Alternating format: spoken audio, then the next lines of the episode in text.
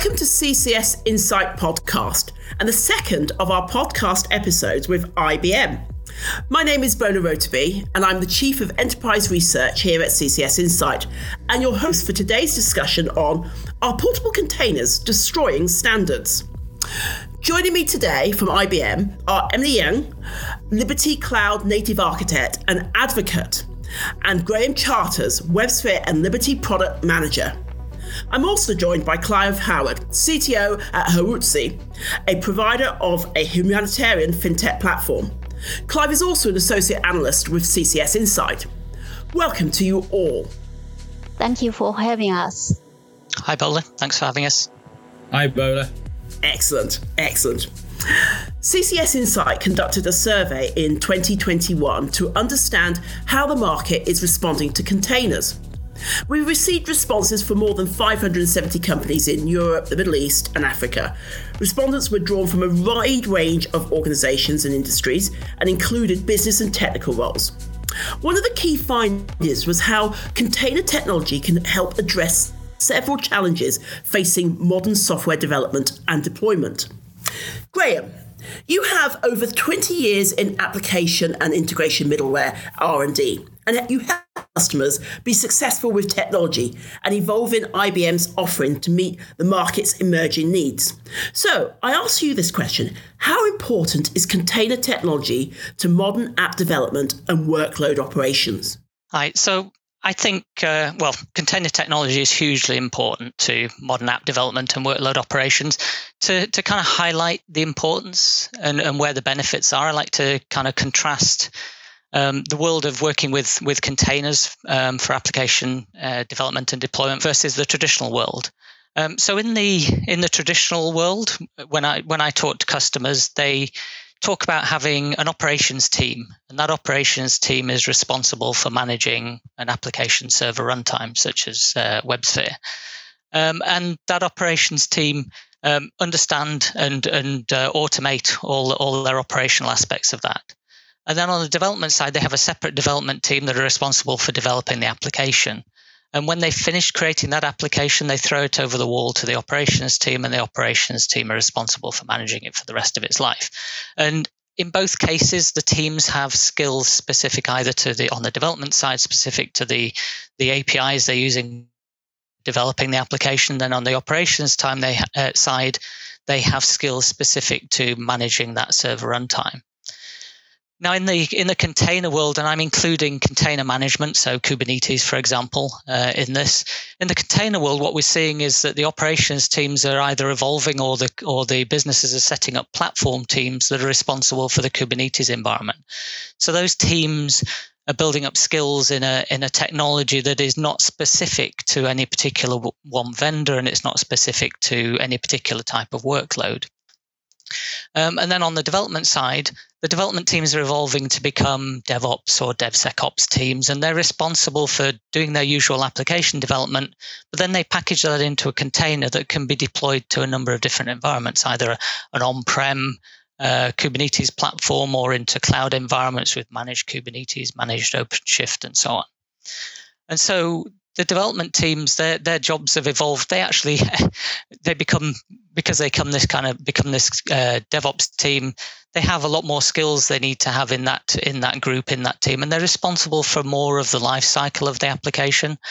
Um, but what they create is is uh, in some respects it's portable across the different operational environments. And the operations teams um, of course they're, they're building up as i said those generic skills well, thank you very much, Graham, for that. Actually, Emily, I, I, I'm sure you've got something to say to add to this. What would what would you add?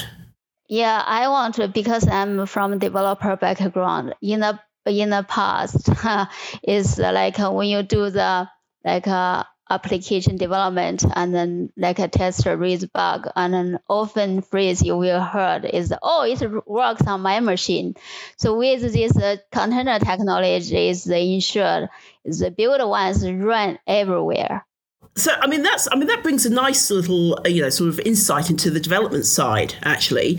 Um, and I'd like to speak to Clive on this one because you you know, you you you must come across dealing with t- containers in your sort of um, experience and um, in you know, sort of the platform that you're building out for your your team. Um, can you sort of talk to the sort of importance that you see containers having in you know developing modern applications? Sure, thanks, Bola.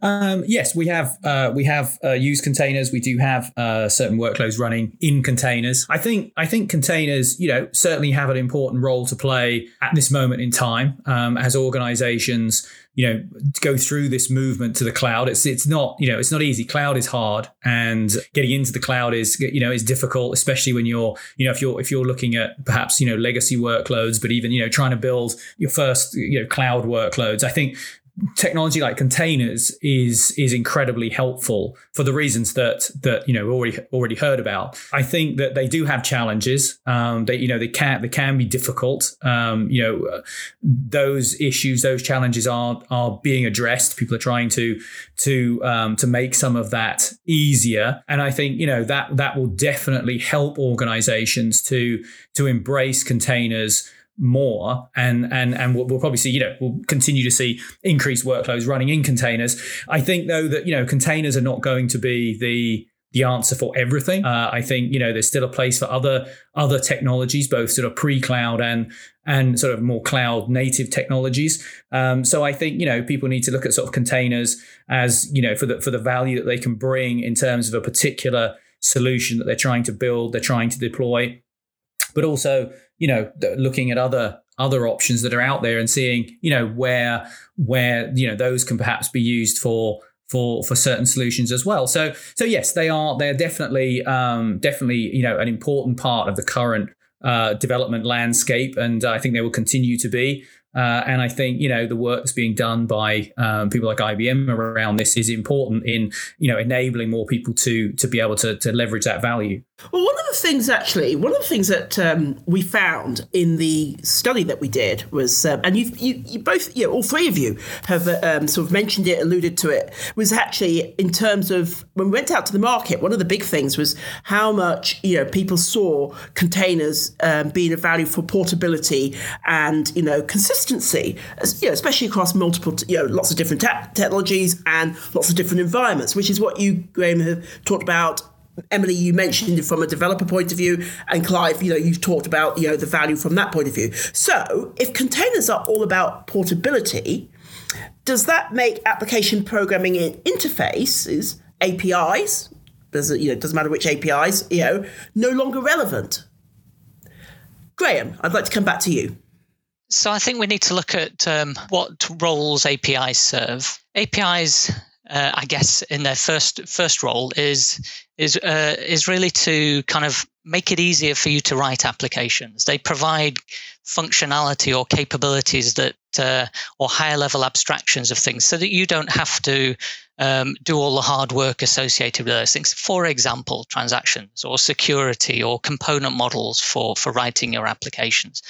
These, if you had to write all of those things from scratch based on um, Java SE, for example, you'd have a you'd spend probably 25% of your time writing all all the the kind of low level things just to get to the point where you could write some business logic.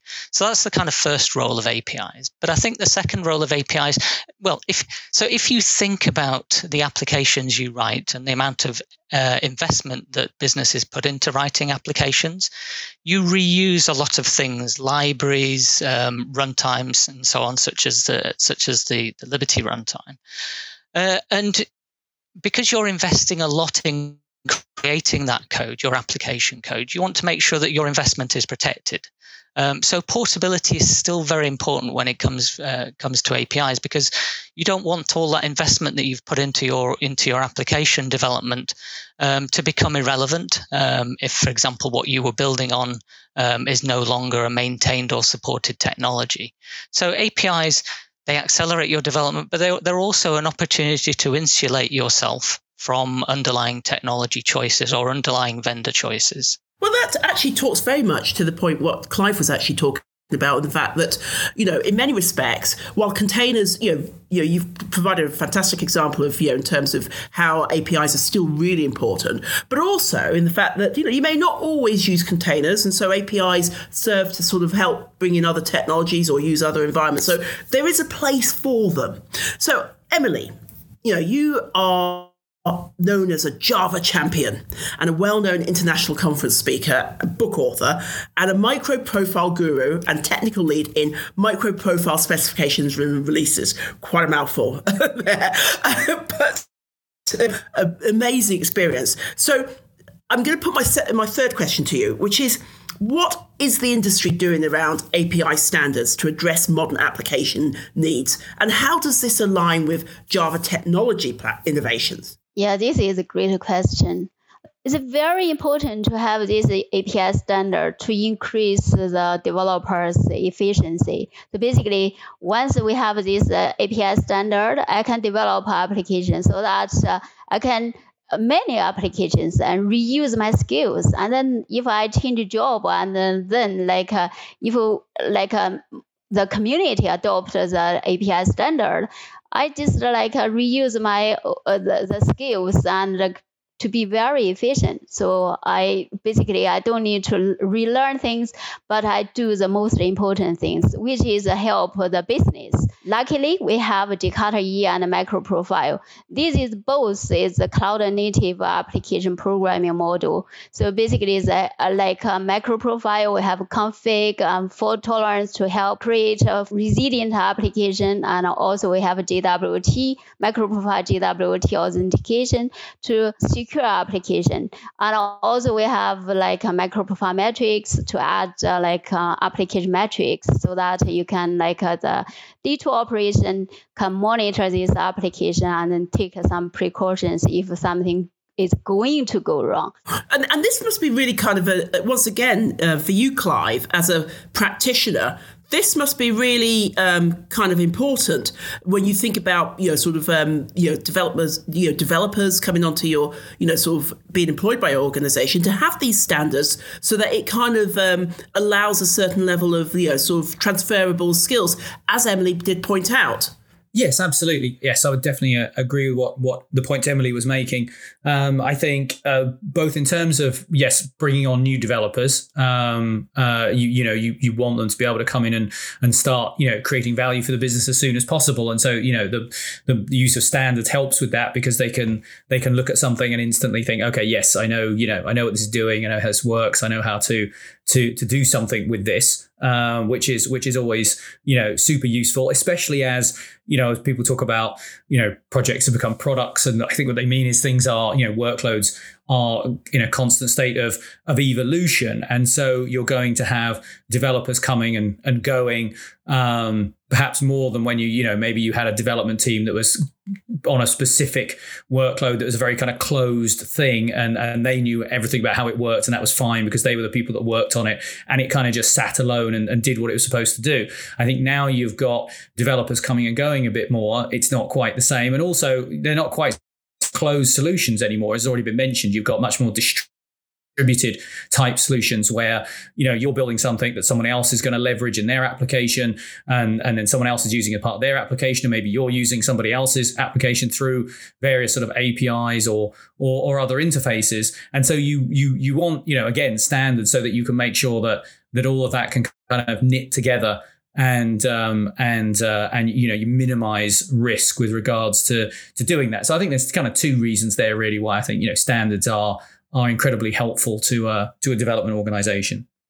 Well, that's brilliant because actually, basically, I think we've answered our, you know, the, the conundrum we um, we put at the beginning of this and the title of our podcast, which is "Are portable containers destroying standards?" And the answer is um, a definite no. They clearly aren't. They're augmenting and you know working side by side. So my last question, and I just want you know, is really uh, um, Emily. Could you sort of be, you know, tell us what value this all presents to the business and how should maybe the technical leads present this to their business counterparts as they think about, you know, you know, sort of investing their time in containers and APIs? Yeah, this is great value for the business basically, if like uh, the kind of IT companies interested in this uh, area, they should all come together to work together, not reinvent the wheels, right? So basically, the I work closely with Red Hat and Tomitribe uh, uh, and uh, Microsoft and others is to e- evolve this standard. So that is like we don't do the closed door, we reinvent the wheels. It's like the socket, for example, we need a converter to be carry all the converter to the different country to plug in. So with this API standard, we come together and work on the common thing so that the developers, they don't need a converter. So this is, uh, again, it's good for the business and good for the consumer and increase both, both the efficiency for both the like business owners and also the business con- consumers. So one thing I want to encourage technical leads to come together and join us and work on this standard. And also Open Liberty is a strong supporter for both MicroProfile and. And also log on to the uh, openliberty.io, try it out, how we implement it. So it's uh, hope to see more people get involved in the API standard work.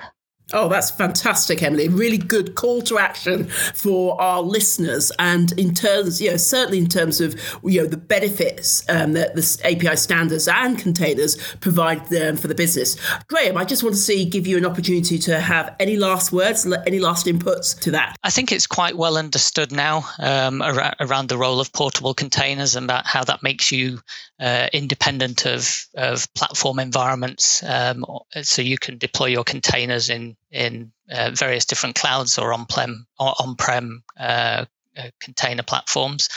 Um, but don't don't lose sight of the investment you make inside in developing the applications that run inside your containers and think about how you can protect that investment um, through the choice of the technologies you're using to do that, those implementations. And this is where the open standards um, really excel. Um, I think I'm not sure Emily mentioned it, but with the microprofile standards, for example, I think there's somewhere in the region of 14 different implementations, and Jakarta is similar. Um, so you've got that protection, that that the fact that you can take your application code, take your skills, um, and apply those to to different different vendor uh, implementations and that's and it's a really good point actually in terms of that standardization that consistency and you know sort of you know leveraging existing skills but also ensuring that you have that level of portability right across the board whether it's through containers or through um, apis i'd like to say a thank you to emily graham and clive for what i think has been a really great conversation. Um, and i think we definitely proved that you know port you know they're not um, destroying standards. Portable containers are not destroying standards so that's a good thing. Uh, and they're working in you know, collaboration. So uh, for our audience, please do make sure you tune into our first podcast that talks about Java's future in the cloud. But until then, until the next one we have, I'd like to say thank you very much to everyone and um, goodbye until our next discussion. So goodbye, everyone. Bye. Bye. Goodbye.